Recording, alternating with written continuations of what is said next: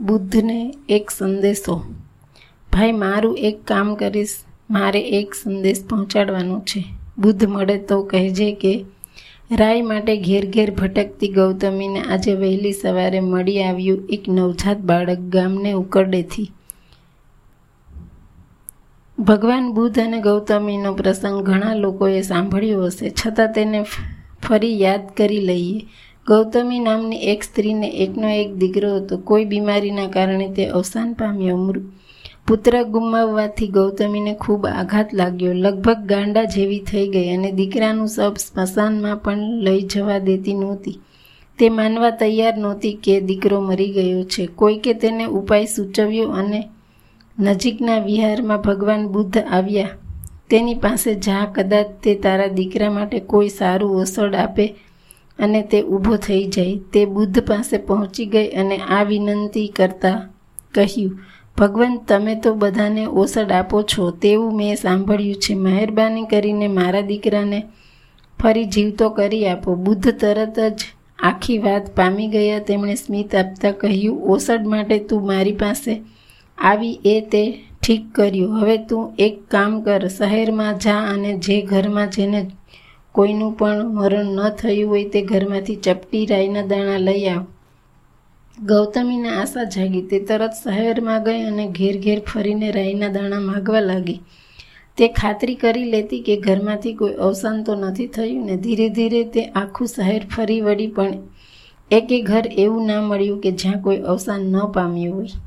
છેવટે તેને જ્ઞાન થયું કે મૃત્યુ એ તો સનાતન સત્ય છે. દરેકને એક દિવસ મરવું જ પડે છે. ગમે તેવું સ્વજન હોય, પ્રિય હોય, બધાનું મૃત્યુ નિશ્ચિત જ છે.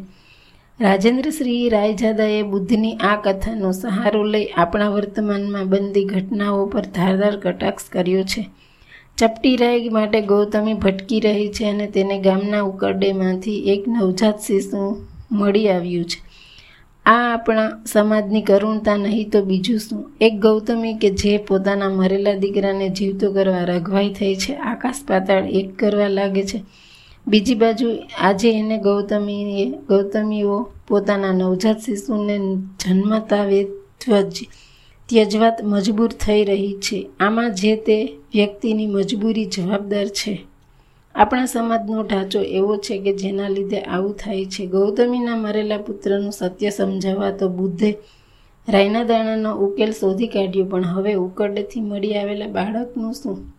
આમાં વેધક વ્યથા છે. આ જ સ્થિતિમાં કચરાની ડોલમાંથી મળી આવેલા એક નવજાત શિશુની સ્થિતિ વર્ણવતું વિપુલ પરમારનું એક ગીત પણ ખાસ વાંચવા જેવું છે. કચરાની ડોલમાં પડેલા બાળક માનવતાની પોલ ખોલી રહ્યું છે. કચરાની આ ડોલ ઉવા ઉવા બોલી ખોલે માનવતાની પોલ બણબણતા, હાલરડા વચ્ચે માખી ફરતી ચૂમી. હું હું કરતા લાડ લડાવે શ્વાનો ફરતા ઘૂમી.